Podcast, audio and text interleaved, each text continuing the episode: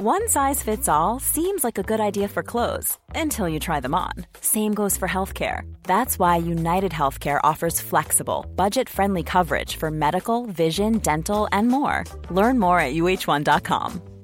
Hiring for your small business? If you're not looking for professionals on LinkedIn, you're looking in the wrong place. That's like looking for your car keys in a fish tank. LinkedIn helps you hire professionals you can't find anywhere else, even those who aren't actively searching for a new job but might be open to the perfect role. In a given month, over 70% of LinkedIn users don't even visit other leading job sites. So start looking in the right place. With LinkedIn, you can hire professionals like a professional. Post your free job on linkedin.com slash people today. Ryan Reynolds here from Mint Mobile. With the price of just about everything going up during inflation, we thought we'd bring our prices down. So to help us, we brought in a reverse auctioneer, which is apparently a thing. Mint Mobile unlimited premium wireless. Ready to get 30, 30, bit to get 30, bit to get 20, 20, 20, bit to get 20, 20, bit to get 15, 15, 15, 15 just 15 bucks a month. So, Give it a try at mintmobile.com slash switch. $45 upfront for three months plus taxes and fees. Promo rate for new customers for limited time. Unlimited more than 40 gigabytes per month. Slows. Full terms at mintmobile.com. Before we get started this week, we want to hear from you.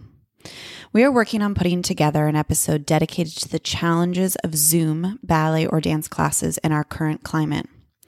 We want to hear from teachers about how they are coping with issues like correcting without a full picture or correcting in 2D, keeping focus from students, particularly the younger ones, trying to instill musicality with timing issues on the app, etc. If you're a student, we want to hear from you on some of the challenges you are facing and some of the things that you need from your teachers. If you have any questions that you would like to see us answer or would like to contribute to any of the latter topics, please get in touch with us. You can email us at info at conversationsondancepod, P-O-D.com, or send us a DM on Facebook or Instagram at Conversations on Dance. This contact info can be found in the description of this episode. Be sure to subscribe to Conversations on Dance through your favorite app to be automatically notified when this new episode is released. Dive into the Dip Dye collection with Yumiko this month. Just in time to sprinkle some spring color into your wardrobe, a variety of exclusive selections are launching online. Each is hand dyed by designer Yumiko Takashima and boasts a range of hues that are completely one of a kind. These fan favorite items sell quickly, so be sure to check them out today. Additional ready to wear items will launch mid month, and although stores will remain closed until further notice out of precaution for COVID 19, keep in touch with all things Yumiko at yumiko.com and at Yumiko on Instagram. I'm Rebecca King Ferraro. And I'm Michael Breeden, and you're listening to Conversations on Dance. This week on Conversations on Dance, we are joined by our friend Tricia Albertson, principal dancer with Miami City Ballet. Raised in Santa Cruz, California, she began her ballet training at the Studio School of Classical Ballet. She attended summer programs at San Francisco Ballet School and the School of American Ballet, or SAB, before joining SAB for the year round program in 1995. In 1997, she joined Miami City Ballet as a corps member and was promoted to principal in 2006. In her 22 years with Miami City Ballet, Tricia has danced most of the corps, soloist, and principal roles in the company's repertoire. We talk with Tricia about her time at SAB, her early years at Miami City Ballet, how the company has changed in 22 years, and even as she has now been with the company longer than any member in Miami City Ballet history, how she's still being pushed and growing as an artist.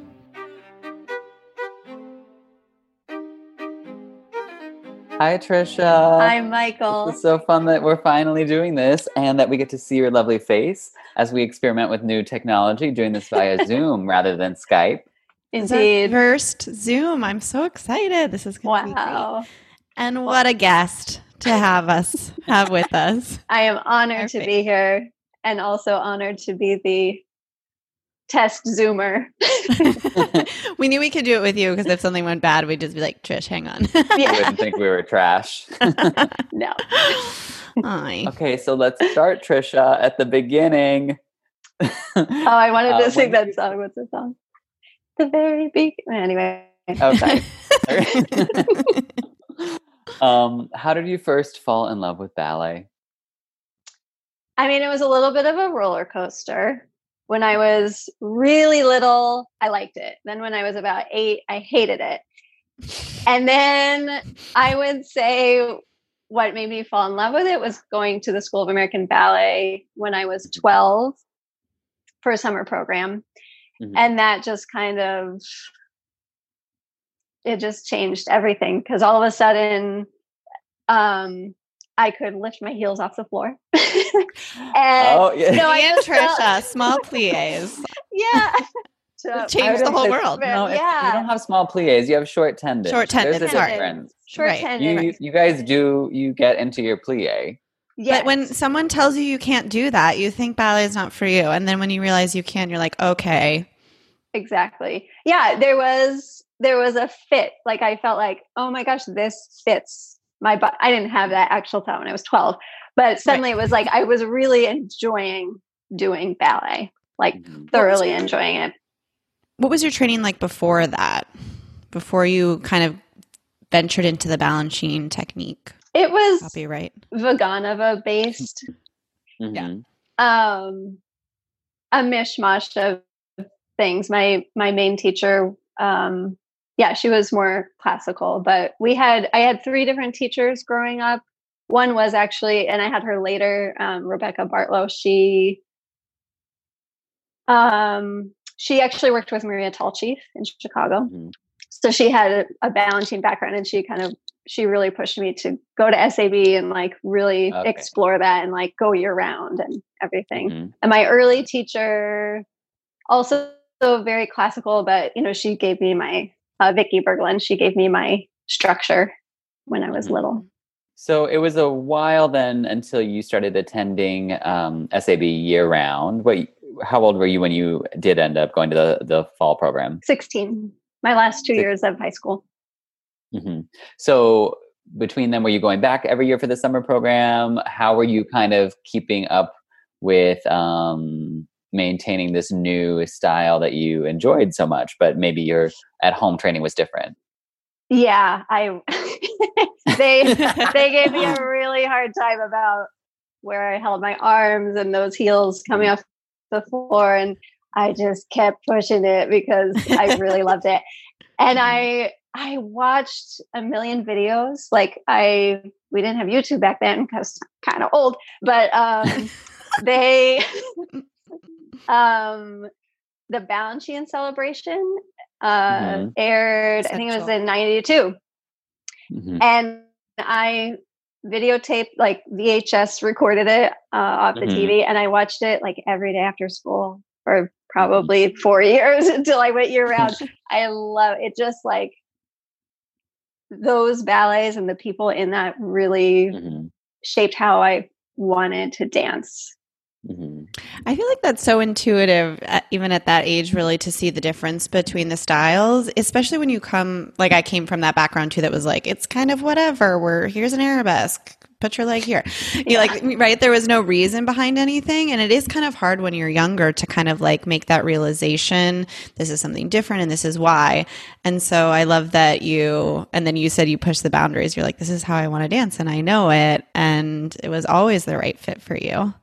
Yeah. was it yeah. hard for you to make that decision to move? So you're from California, so move all the way across the country and go to SAB around at just 16. Was that a hard decision to make for you? So the first three summers that I went, I went on full scholarship, which was like a huge deal for me. Mm-hmm. And then the last year, I was 15, turning 16, I didn't get a scholarship and I I got in, but I didn't get a scholarship. And I my mind went to this place of like, oh my gosh, if I don't get a scholarship this year, what if next year I don't get in? And like the mm-hmm. cord is cut. So right. I went that summer thinking like, I if they don't ask me, like I have to ask to go because mm-hmm. I I can't not be here. right, right. Um. So for me, I knew it was what I needed, and my school, you know, I kind of tapped out what I could get out of my school. Mm-hmm. So um, my parents were a different story. no, my mom was absolutely so supportive. I still to this day I'm like, so thankful and amazed that they were willing to let me move 3,000 mm-hmm. miles away. Uh, my dad took a little more convincing, but obviously he gave in. And yeah. So, what were your years at SAB like? What what sort of things do you think characterized your time there? Um, oh my gosh. I mean, the first year, I just remember, I, I don't think I've ever been that happy in my life. mm-hmm. Even said, I mean, it was just all downhill from there. well, hopefully not. No, I really, but for such a big period of time, I mean, the whole year, it was just I was never bored. I was like, mm-hmm. there was so much that I was being fed. You know, it was just, and I was, you know, I was still wearing Veronese pointe shoes when I went there. you know, I wasn't in a freed. I wasn't, mm-hmm. um, I walked into class the first day and girls were already in their pointe shoes. I mean, I didn't take barre on pointe at that time. And um, they were like just doing like triple pirouettes like before class even started. I was just like, oh my god, what's happening? And well, that's I a little still, crazy. well, yeah, I won't. I won't name names. Michael, you know some of them. oh. and like I still wore my hair in like a little poop bun on my head. You know, it just I was really kind of Dolly Dinkle. So yeah. it was just there was so much transformation that happened for me that year, technically and socially and you know to have that freedom. As a 16 year old i just i grew a lot mm-hmm. there. Yeah. So edward villela the founding artistic director of miami city ballet who we all danced for for a long time um, hired you right from sab into miami city ballet's corps. So how did that opportunity come about? How did he find out about you? Um i I was going to say, I think, but I know um, Susie Pilarre was in touch with him. So I know I have her to thank for connecting me with him. He came to watch class um, at one point before auditions. And I actually don't remember who was teaching that day, but you know, at that point, the teachers all kind of knew that I wasn't going to get into New York City Ballet. So they were trying to figure out where to, to put me. Mm-hmm. Um, they knew what, you needed to be somewhere good. they, yeah. so, yeah. and um, yeah. And Susie, I had a conversation with her and she was like, I really think Miami will be a great fit for you. So, mm-hmm. um, yeah. And I did the open call audition and I remember Edward giving one of his classic, like, kicky um, center combinations. And I was just like, oh my God, this is so fun. fun. You know, like ballet is, you know, it was like jazzy. And he was like, you know, snapping his feet. He was just kind of dancing around in the audition. And his energy was just like nothing I had ever come about, you know, in ballet. So um, I was excited about that prospect. Mm-hmm. Uh, it took a while for him to call me though. I started to get nervous, like, oh God, maybe I didn't make the cut, you know. and then he called me at um, at the dorm one night and told me he wanted to offer me a contract. So that happened to me too. It took two months. Yeah, I and it I, was oh, it was getting close to workshop time, and I was like, oh my gosh, am I not? Because mm. to me, like workshop you know everyone's looking for a job at workshop and it was right. like am i really going to be someone that stands out to someone? You know it just felt kind of impossible. So and i'm sh- and i'm sure like susie had since she talked to you you kind of were like had your sights set on that for sure. What did you yeah. know about the company up to that point? I feel like miami city ballet less so now hopefully with um, more technology but in a way it was like sort of a hidden gem for a little while. What did you know about the company then Absolutely nothing. Yeah. really? I mean, it's pretty crazy. I just knew they did a lot of Balanchine and that mm-hmm. Edward knew Balanchine. So I was just like, if I'm not going to be in New York City Ballet, that's where I want to go. I mean, I for sure had interest in San Francisco Ballet. I'm from California. My parents were nearby. It's an amazing company.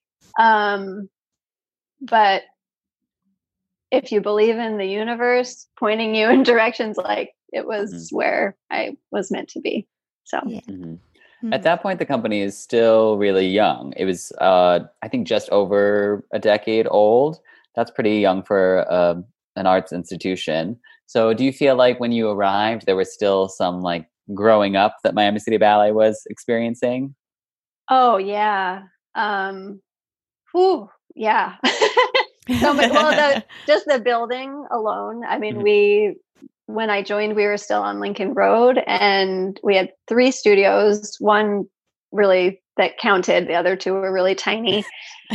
and so and like one couch was a dancer dancer lounge and we had like one, Mhm. one bathroom for all the company members. You know, it was it was tight quarters. So um Mhm. that was one thing that needed change and Mhm. obviously we did um yeah and even just the tours we took and um to smaller cities and How many dancers were in the company when you joined? i want to say around 40 Oh, wow. So that was still a big. it was That's a pretty, big no it was pretty big there were years when it, we dropped down to i think like 36 but we were always around 40 and then just grew since i've Grew gotten 50, here since i've been here Yeah. yeah Oh, that's So cool. I thought for some reason it was less. What were some of your initial impressions and um, what some of those early years were like for you? Um, well, everyone was really tan. I know that. I know that First sounds really impression. stupid, Gotta work on my was- tan. It was like, wow, everyone is really tan here. And the ballet fashion, like a lot of people wear shorts and like pointe shoes with no ribbons, you know, and coming from school, like I think it took me a year to not wear pink tights. I don't know. I just yeah, no, but the overall um especially com- coming from SAB, you know, it's like I had great friends there, but it is like pretty intense and cutthroat and whatever. And Mm. when I got here, I could tell that people were just not like that. You know, it was a really peaceful, like friendly environment. Um, class was really nonchalant. I mean, everybody had to be there, but you know, it was just like a play. The pianist, um, Carl Morowski, he was only here like three years, um, two maybe before Francisco came, but he would like be playing and he would just throw a rubber hand like out into the middle of the room when Edward wanted it really fast and Edward would laugh. you know, it was like Uh, just really good. silly little jokes that Uh-huh. I was just like, oh my God, like people laugh around here. I don't know. Mm. it was it was light. Like it felt really enjoyable. Fun. Yeah. Yeah. So, what were some of the first um, performance opportunities that you remember when you were dancing with the company? Um one of the first things I learned, I think it was in the first two weeks, I started learning Company B. so fun. And I was one of the three um, Joseph Joseph girls, and I, I mean, I had never tried Paul Taylor or really anything besides ballet, so that was really. I consider myself a quick learner, but trying to learn that, I remember just being like, "Oh my god, I'm dumb!" Like I, it's so hard. It was so hard to pick up a new thing that doesn't, you know, to me at that time had didn't have like a technique to be like, oh yeah, of course it goes pas de chat, la la la. So um that was really clear and just being so sore trying to, you know, do six hours a day. But um and then I think I think it was my second year in the company, I learned Rubies principal. Mhm. And that was like, I didn't even grasp at the time what was happening. It was just like, you know, I'm just focused, like work, work, work. And I was called, and Right. they worked on that with me for like six months to try to make me passable. Tricia. No, but when you're like that young and don't have the Yeah. experience, you know, it's like it's a Sure. big role to carry. Mhm. So that was definitely like, whoo, that was a huge. And I was dancing with a principal who was like, I'm dancing with a child, and he he was so helpful. partner, you know, teaching me how to partner and everything. But mm-hmm. it was definitely, I mean, that's a huge. Mm-hmm. Did you do memory. it then on stage? I did, yeah. So you did it all the way from the beginning. I love that. Did you have any indication before? Was it like, oh, I got this like little, I did a Raymonda solo and like a featured this or that? Or was it just like rubies? yeah. Um, it was, I, now I'm confusing the years. I'm, I may have learned Tarantella.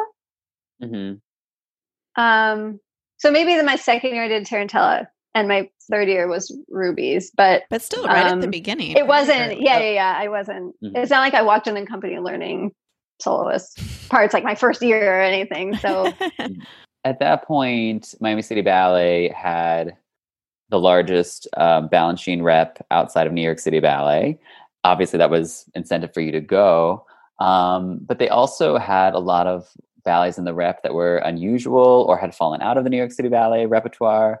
So, what were some of the Balanchine works that you were performing frequently, and including maybe some that were um, were on the brink of extinction that Edward really brought back? Um, a couple. Uh, well, Glinka pas de trois is one, mm. and I I had the pleasure of dancing that. oh, Glinka, is the hardest ballet you've ever performed, right? You said that to me, I think, right? I mean, it's, it's up there. That was, I mean, hard for different reasons, but just flat out, I'm going to barf on stage. Yeah. Glinka is, oh my gosh, it's insane. It's really, and I was young then. Like, I can't imagine trying to do that now. Actually, maybe that's what I should try to do to get back in shape. Anyway, um, that and the 19, is it 53 Valse Fantaisie? Mm-hmm. Yeah. 53 Valse Fantaisie. Yep.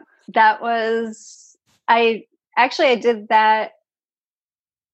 We went to, a small group of us went to Jacob's Pillow my first year. I got called as an emergency person. Somebody got sick. And we did Valse Fantaisie 1953. That's another bomber. Oh, yeah. So hard. Puffy. Yeah. Yeah. You always really did those those Yeah, this is things. what just because we personally have had this conversation before and I just it tickles me so much when you talk about this. But it's I think especially then the repertoire was it just it was a lot of ballets back to back that were all puffers and because of the size of the company and Edward's ambition, it ended up being that you would often be in three ballets a night.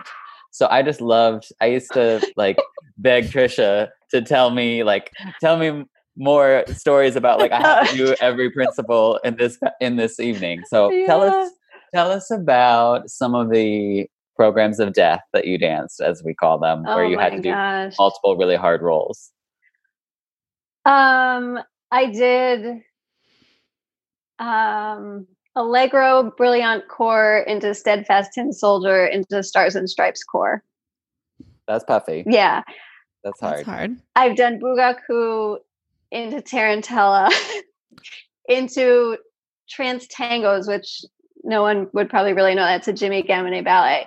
And it's so hard. Like we I did a pas de trois with Joni and Arnold actually. And oh my gosh. So that combined with the other two. Yeah, and then ripping off wig and and makeup from Bugaku, you know, it's just like a constant oh. Oof. Yeah. yeah. Um, uh, for our listeners, Joni and Arnold are presently uh, ballet masters at Miami City Ballet. So they they were some of the earlier members of the company, and they're still there to this day. Yeah. Um, I you also did uh, to correct me if I'm wrong. Is this a program you did? Emeralds pas de trois into Rubies Principal into Diamonds Corps. Yes, love that one. That's a yeah, good one. I did that in Philly. We were on tour mm-hmm. in Philly. Um, I feel like there's ha- something else. Like you had a really Russian disgusting one. You started Les Pat. There was Les Pat into something into something, and I it was really good. And I I. What was on the program with Les Pat, Michael? You should know this. Well, it wasn't. No, it, it wasn't, wasn't this we did time. It. it was. It was oh, when Tricia oh, oh, was oh. doing. Oh, I don't know. Were you doing Blue Girls? Yeah. Oh, when Yes, we you did, did- that, I I don't know why I remember these things. We did Patineurs, Paradis, and Valse Fantaisie 1953. And I may have done all of them. You did. You you told me. Yeah. Yeah. so Patners is puffy, and Oh then Valse Fantaisie is super puffy. And but heavy. in Paradis, you have you had to do a solo too. Yeah. Right. You did the first solo. Yeah. Yeah. What was on the program with partners when we did it, Michael, when we were there? It was Apollo, Apollo, and and Piazzolla. yeah. Right? So Okay, I wasn't wasn't that in those other two things and just doing partners. I remember laying on the side of the stage crying, having to do it on Sunday. I was like, I can't do it. I feel disgusting. Like, I mean, it's don't know how you did those other things. And, and that was like the corps people. It was terrible. yeah. We need to expose our audience to the Patners because now this is the second podcast. Like not in in a a row. row I guess we have- almost. yeah. Almost. Yeah. That we've we've really spent extensive time talking about it. So It's maybe we need to important just for people to know. Michael, we should share that clip of the jetés at the end.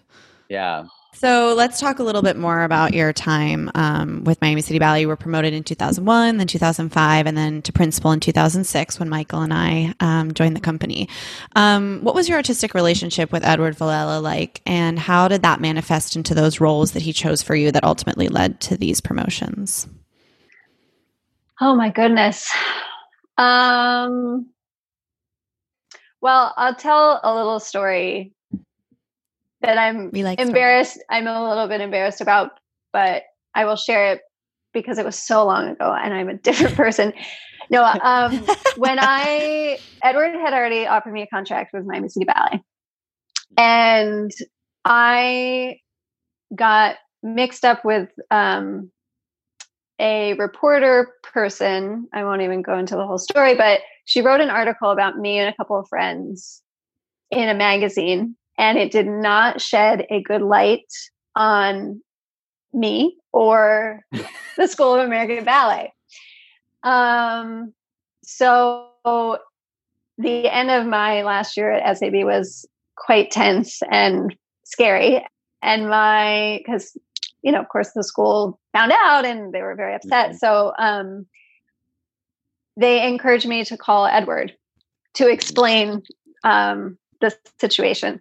So I called him terrified. I mean, I hate making phone calls anyway. I was like, I had the nervous sweats. I was like, how can I, you know, talk to this man? This is Mhm. crazy. So I called and, you know, I said, I just wanted to tell you, I, I don't know if you saw the article that came out, but I just, you know, wanted to explain. And he was quiet for a second and then he burst out laughing.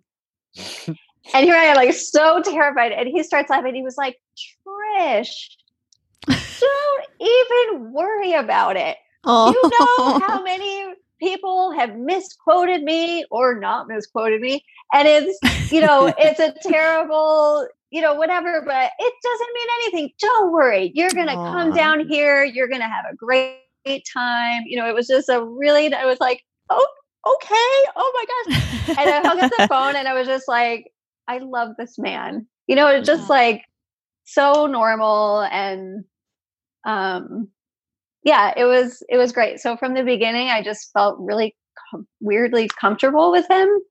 Mhm. Um and then yeah, I just I he just he managed to give me things to help me grow throughout you know there was really never a time that i was bored. Well i've kind of felt that way my whole career. I feel really lucky that i've always felt like i'm being pushed and um challenged and um you know just never like stagnant like what am i waiting for kind of thing. Mm. so um yeah and he helped me um there was one of my favorite memories with him i was doing the turning girl in who cares which i'm not a fan of pirouettes so that was just like or they're not a fan of me i whatever but i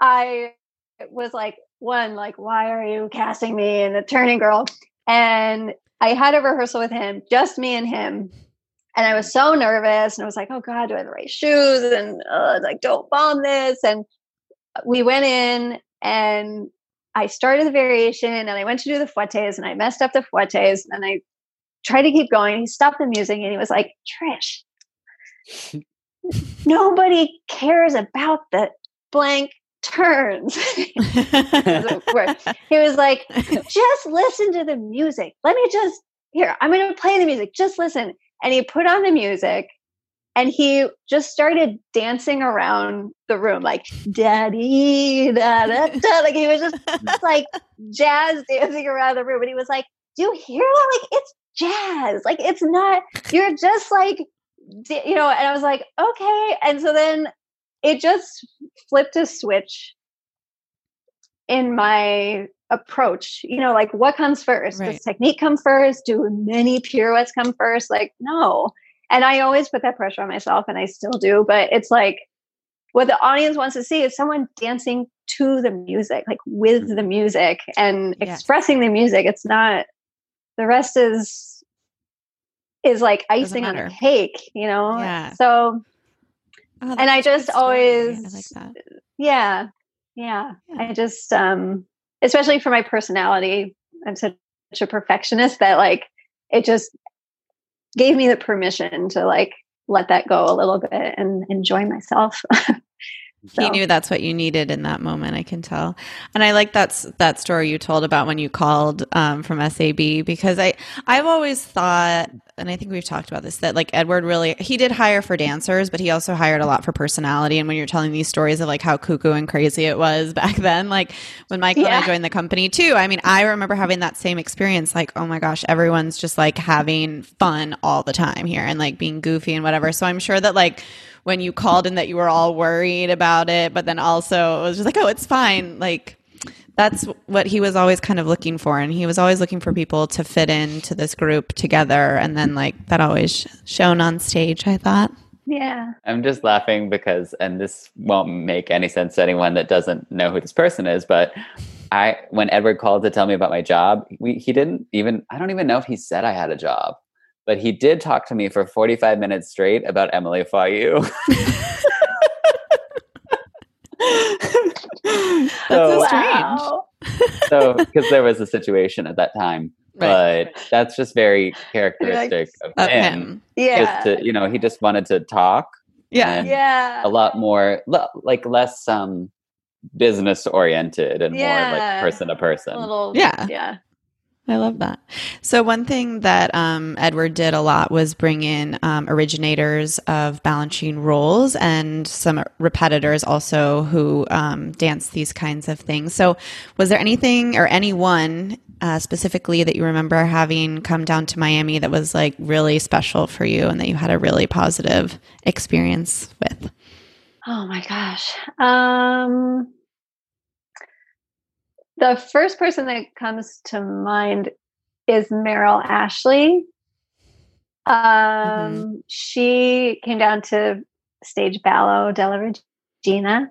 And oh my gosh, working with her, I mean, you know, it is so hard. I mean, she does not let Mm-mm. an ounce, an inch yeah. go, you know, mm-hmm. but it's so fulfilling because the information she's giving is so right. You know, it's not like she's asking you to do the wrong thing. It's just mm. like, Mm-mm.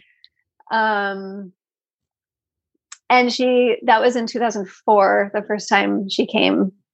Um, and I was doing the third variation girl, the one you did. Did you do that one? Yeah. That. yeah. Oh, I love that. Yeah.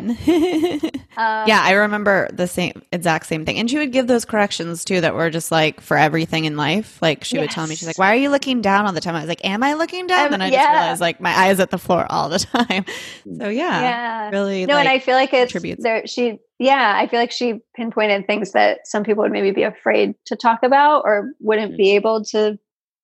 Articulate mm-hmm. like what she was seeing but yeah it was really and i feel like at that point how long had i been there can't do math for seven or seven yeah like seven years um you know, there's a point where you need those reminders after being in a company for so long. So I just feel like she kind of kicked my butt into like getting back into that SAB form of technique.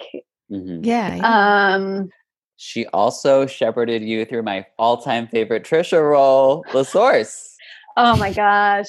Yes, she did. That's my favorite. We we stand Tricia and La Source. Maybe we can get. I have that video. Maybe we can illegally post it.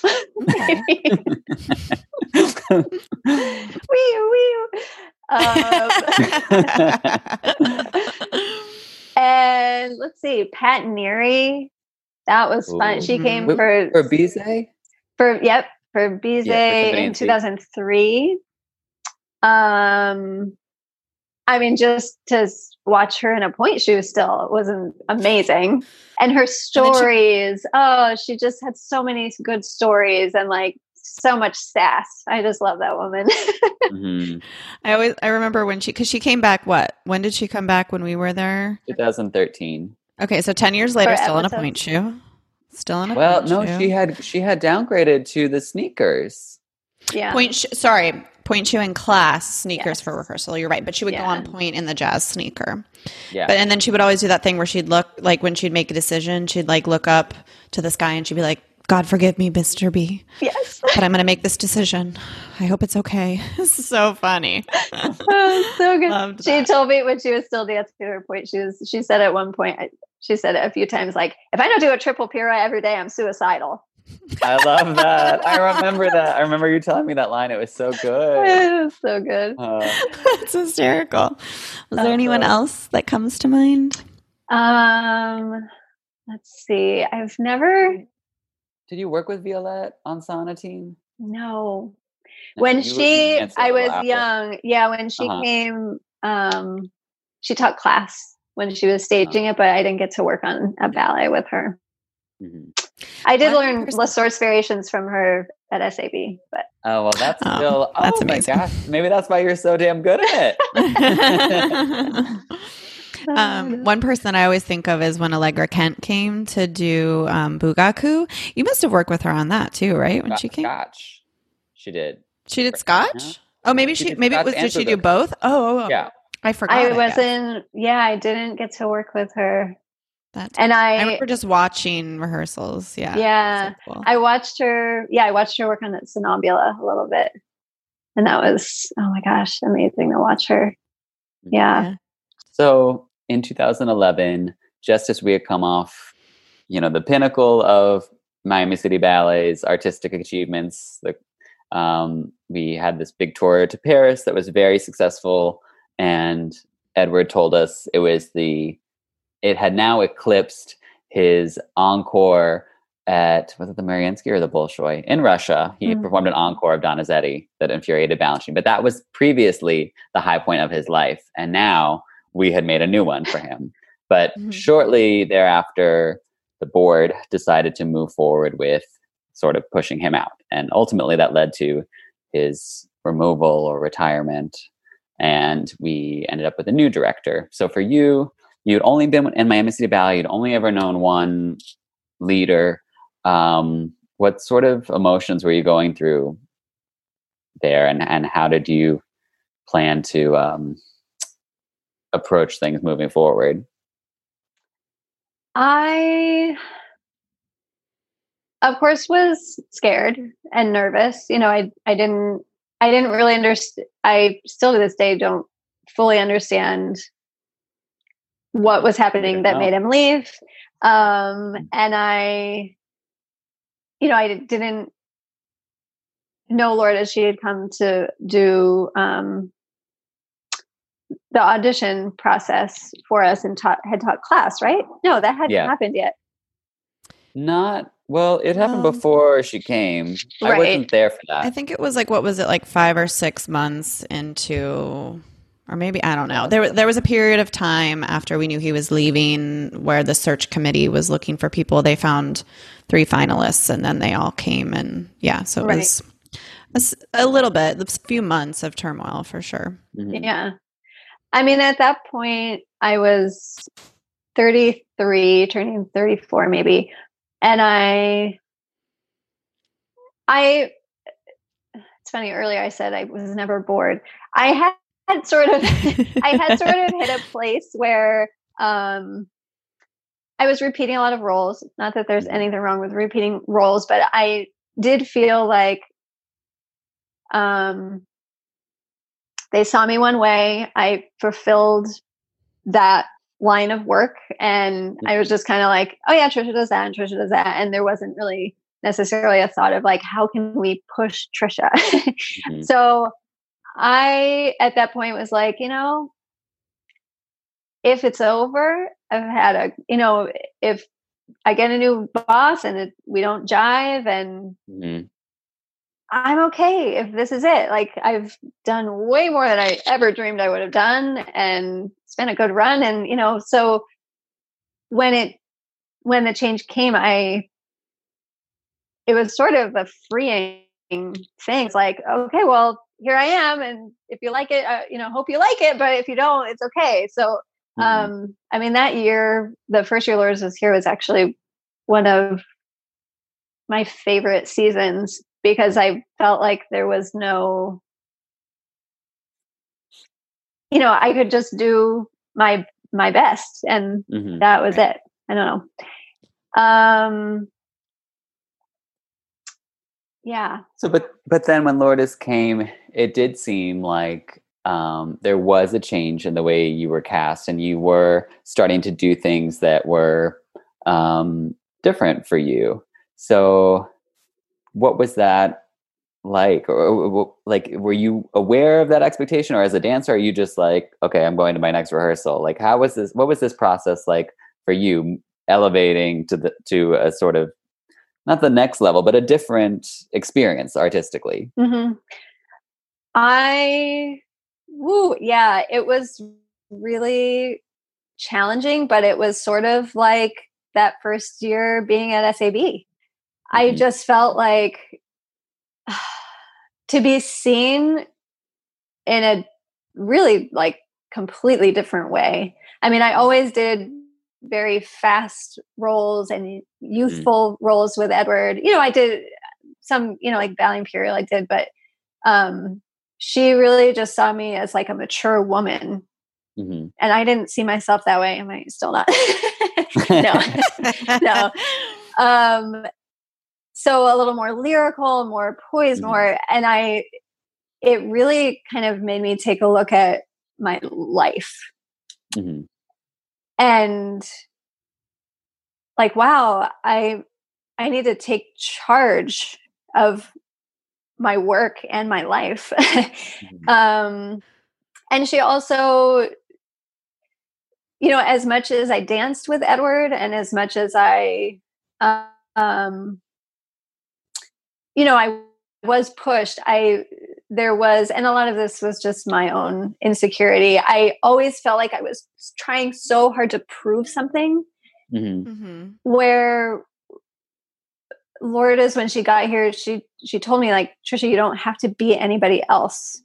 Mm-hmm. Right. Just you you are enough. Like just focus on you and what you can give, and you know. So it just gave me um well con- some confidence and also a freedom to like explore more and not be so afraid to make mistakes. And then the parts that she gave me were so different from what i was used to. It was just like who is this person? You know i just found like a lot of different sides of myself. So yeah, it was I the think... perfect time for it to happen for me really. I just mm-hmm. I at that point, I, you know, if Edward hadn't left, I maybe would have tried to explore other avenues like dancing. And so it was like I joined a different company, but I didn't have to leave. so that's what I always feel like it was like. It was like we all got to be in two different companies, but with our friends, and we didn't. yes, and like it was and with the same great rep, and yeah, mm-hmm. yeah. Yeah, yeah. now I'm thinking like it's not like the rep eh, you mentioned that we did repeat things often um, but some of the we were still repeating things but for you you got to go okay serenade comes back for the hundredth time and instead of doing russian girl you got to do waltz Symphony in Three comes back, you had always done the jump cu- couple, and now you get to do the pas de deux, um, things like that. So it's like getting to live a whole new life, even though it's the same ballet. Yeah. Yeah. And with ballets that I love so much. So it was just like, and Yeah. that I kind of never thought I would get to be that hmm person. So it just, yeah, it was a great. So you mentioned that this timing was particularly great for you just because you kind of maybe could have been, you know, if the company had stayed under Edward, maybe you would have gone one direction, but you got to go to a different one. And so not only was that timing good, but also how do you feel like your maturity as an artist, like your understanding of the process that we all develop as we go through our careers and your approach to different things really impacted the way you were able to kind of like take this new perspective and really harness it as if you had been younger maybe you wouldn't have had the same approach to it No, for sure. Yeah. I, I do. It, it makes me think like it's, it's sad that dancers tend to have to retire when they have to retire because of the physical demand because Mm. artistically when you're in your 30s like 30 and up i just feel like humans just have so much more to give and Right. so much more life experience and um oh my gosh yeah i never would have approached well even just doing rubies like you know and rubies isn't like a super deep role but i sure it was felt like a different ballet when we did it a Yeah. couple of years ago so hmm um just yeah like you said you approach your career with that life experience that you then have and kind of and, and spending more time thinking about what I want the audience to get out of it, not just like Right. how am I going to execute that step and okay, the counts five, six, seven, eight. You know, it's like to Mhm. Right. really think about the experience you're bringing. Um, Mhm. I never really, I thought, never thought of. I just was like, okay, go smile. You know, it, it was, right I never thought about that as a 20 year old. So yeah And crippling stage fright sometimes abates as you get into your 30s. yeah. Especially when you're like, is my body gonna do it? yeah. Well, although I do, this is a, a favorite Tricia quote of of uh, mine. It was um, Eric Trope, friend of the pod, former guest. He was. It was. He had had a couple of programs off. He was new in the company, and then he finally had a really hard program. I think it was Sweet Fields. I mean, Sweet Fields was so hard. or hard. was it? I think Really? it was when he was doing episodes. Or maybe it's no, it was episodes Episodes. because Yeah. yeah. obviously that's yeah. he was doing this He- he- solo He, was tough during Sweet Fields too, but We the all were. episodes, Episodes was really hard. It's like a what Yeah. eight minute solo, Yeah. and then he he turns to Natalia Arja, who has a very specific personality. Newly promoted Natalia Arja, who's just been nothing but confident since she was came out of the womb, and that's very much like her defining characteristic. He turns to Natalia and says. Oh, like how do you do it? Like, what do you do? Like to not be nervous and like how do you just got it? She's like, you just do it. Like you just get out there and you're good. You're good. And then he on his left. I mean, this is how I imagine it at least. Like Natalia's on the left and then he turns to the right and he's like, Tricia, how do you do it? Like, does it get better? Oh, oh no. Oh no. you're all, you're always scared. it's always it's always terrified. It never gets better. True story. I remember sharing a rosin box with you before Ballo, della Regina, and you were just like, I hate this. This gets so anxious. I was like, Tricia, but you're amazing. You're like, ah. Ugh. So funny. I mean, it's true. Pre-show, pre-show anxiety. It's a real thing. the We live fear that you for may it. die. we must live for it though. I mean, oh my gosh. So, uh, you've now been in the company longer than any member of Miami City Ballet in history, which is an incredible feat. Wow. But what are some of the biggest ways the Mhm. company has changed in your time there, and maybe what has surprised you the most? Hmm. Um, things that have changed. Well, definitely the cities we tour to have changed. Michael would disagree. I say it's for the better. But he's like, I love that bus tour to the Midwest. well, it was also it was my first experience. I think it would be really hard as an adult, but I was still a teenager, so it was like dorm life on a bus. Yes, yeah. I mean, we wow. It was like five hours on a bus every other day touring Nine Don, hours. Don Quixote. Nine. Nine. Oh my god. we gosh. had multiple nine hour bus rides i remember because the the path we took didn't make any sense like we didn't go from lincoln nebraska to omaha nebraska Right. we would go from lincoln then back down to hays kansas then back up right. so we were zigzagging across the plains The whole yeah. Which, you Yeah. know, at the time the company had to do it and it got us out there and at least we were touring, you know. hmm Yeah. But now we do major cities and Yeah. that's great.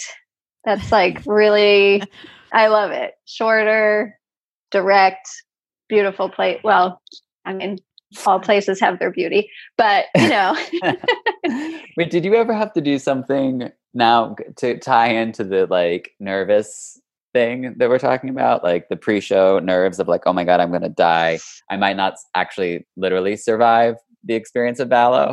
um did you ever have to do something that was just really difficult in a really unrewarding place oh yeah, You don't need I to- did. gl- I did Glinka Pas de Trois in um, Colorado With the altitude. in the altitude. Yeah, oh no. So that you're was just sitting there like i'm about to die and these five people in this audience won't They even don't- understand why yeah. Joni and I definitely shed tears after that show. We were to, together in that. Oh. Um, no, I feel like there's something else. Remember, we used to go to like retirement communities with really small stages. Like even when I was in like like first join, like not that, Yeah, wasn't that long ago. we did some oof sis it's long ago now No, no, but I mean, it wasn't like 40 years ago. Like the Yeah. company's changed a lot in a Right. what, like in a Well, decade or we used to go to more we used to serve florida in its entirety a little bit more yes. yeah. we went to That's- Ocean Gainesville, Reef. ocean reef Uh-huh. vero beach what I was FIU. Were you here when we would go to FIU? Mhm. Mm-mm. We would dance on sort of like a platform stage, but we did like square dance. Like we did, yeah, we did real things there for not many people. Yeah. Yeah, we drove around a lot more back in the day. That's one way it's changed. I mean, we still drive around a lot to to, do that. our different theaters, but yeah. yeah. Um yeah, how else has it changed?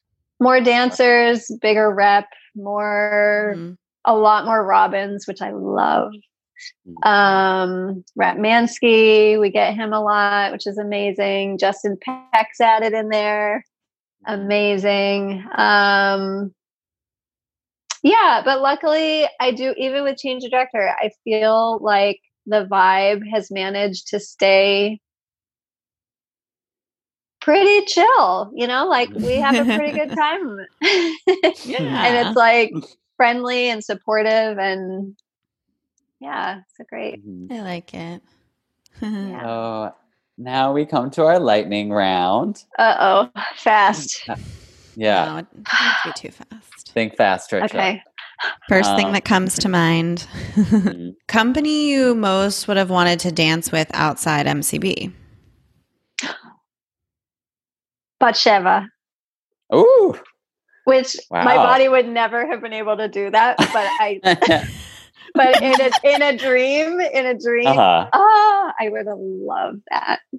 Oh, that's cool. I love that.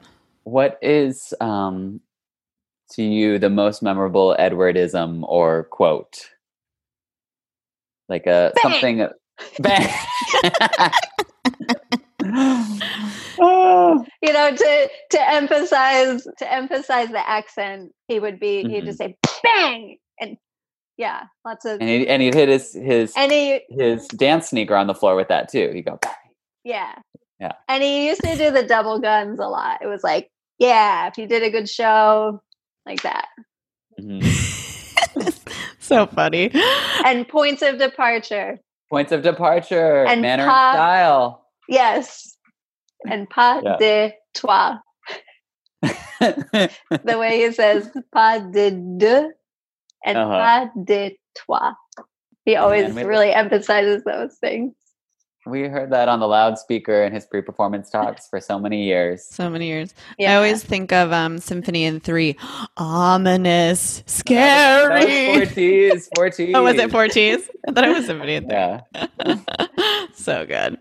Um, do you have a dream coach to work with? Oh my gosh. I mean, I haven't gotten to work with Patty McBride. Oh, Patty. I know. And I would love I watched her a little bit work on Who Cares a couple years ago. Mhm. Um, so I would love that. Uh, what is the most memorable or favorite program you danced at Miami City Ballet? Favorite program? Mhm. Oh my gosh. Um actually, wow, I actually know this. That's so funny. Um I think it would be um Year of the Rabbit, Sunset. Well, no, there are a couple, I have a couple of favorites. Year of the Rabbit, Sunset, and Bore. It. was That one. great one. Mhm. Um Apollo, DSCH, and La Valse Oh, was good. a really great program to dance. Good program. Um, Jewels, hello. Jewels, just a no-brainer. No Yeah. brainer. I have a last question for you, quarantine related. Is there Mm. a book, TV show, movie, podcast, something that you're enjoying right now in quarantine that you can share with us? I've been moving around to so many different books. I yeah, and I it's nothing that I'd be like, I love this book. um but you're reading a lot. What else are you what are you doing in quarantine? I'm taking God, such a bunhead. I'm taking a lot of classes. That's What good. classes? I need. I, Yeah, share I love with the classes I'm taking, but I need new ones. Yeah. well, so I took a worldwide ballet class with Joanna Mhm. Berman, which was love really Oh. lovely. Oh, Um, fun. I actually, guys, I'm in in Mark Spielberger's class at New Haven Oh. Ballet. That's good. what? Is Yeah, that on a Zoom class? there. Yeah, How fun. so fun. fun. I've been trying to do that like once a week, and it's also just great to connect with him. I love him. Yeah. Um, That's I fun. also Jared Redick. He Oh yeah. used to be in the company, and he was in Boston Ballet. He's uh, on faculty at NCSA, so he's been letting me pop into his class. Um, How fun. I'm planning on taking Craig Salstein's class on Thursday, and then Miami City Ballet has been offering company class. I've been popping in there. Um, This is a cool time to be able to do things like that. Like when else could you ever do any of those things? You know, and oh just my like gosh, yeah, your other corrections No, and, and- see other teachers and new combinations Yeah. and yeah. Yeah. and even over you know online it's so crazy how you know like you're not there but the energy of the teacher really comes through it's it's really interesting i've been doing feldenkrais which i really enjoy and it helps my body a lot so Mhm. um, but usually I don't have time to do it. So I've been trying to do that once or twice a week. I try to jump in a little salsa once in a while. okay, Um, that's fun. Yeah, solo salsa. And then conditioning classes. I've been doing Pilates with Maribel once a week. And Oh, nice. yeah, You're doing a lot. That sounds like a busy schedule. I uh, I'm yeah, I'm trying to like got to keep it. yeah, gotta keep moving. Got to keep. and then it. teaching a little, little bit here and there and i'm going to do the miami city ballet ballet basics starting may 2nd That's fun. On My mom took Instagram those, I Live. think. Your mom- she does so Yeah, cute. I think, She's well, she so took, cute. She took Jennifer's class. Yeah. Aw. Yeah. nice Mhm. Oh, that's fun. Oh, that well, over. you said starting when? May 2nd? yeah Perfect. This will be out before then. And so our listeners can hopefully Everybody go take join you. uh, Yeah. jump I'm in gonna do there. that. That sounds super fun. I have to go teach my Zoom classes now. Okay. We talked for a long time because Yay! quarantine. We love you, so much, Tricia. Thank you. Love you too. I don't know why. Thanks. Bye. Thank you for joining us this week. If you would like to support the Conversations on Dance podcast, there are a few ways that you can help. Click over to Apple Podcasts and leave us a review. Download episodes when you listen to allow our analytics to better understand our listenership. Join our Facebook group, Conversations on Dance Friends of the Pod, or you can offer a donation. Conversations on Dance has always been and will always be free to our listeners. You can help us continue to create and produce this unique behind the curtain look at the dance world by visiting conversationsondancepod.com slash support. Thank you for tuning in. See you next week.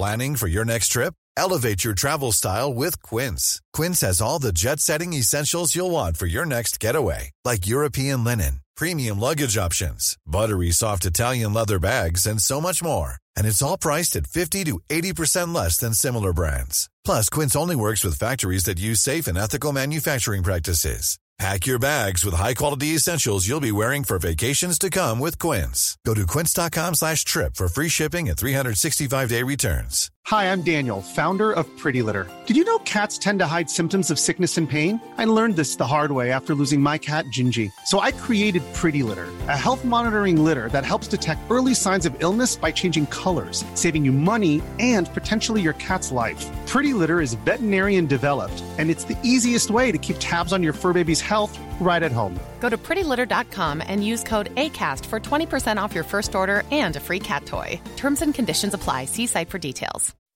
When you make decisions for your company, you look for the no brainers. If you have a lot of mailing to do, stamps.com is the ultimate no brainer. Use the stamps.com mobile app to mail everything you need to keep your business running with up to 89% off USPS and UPS. Make the same no brainer decision as over 1 million other businesses with stamps.com. Use code PROGRAM for a special offer. That's stamps.com code PROGRAM.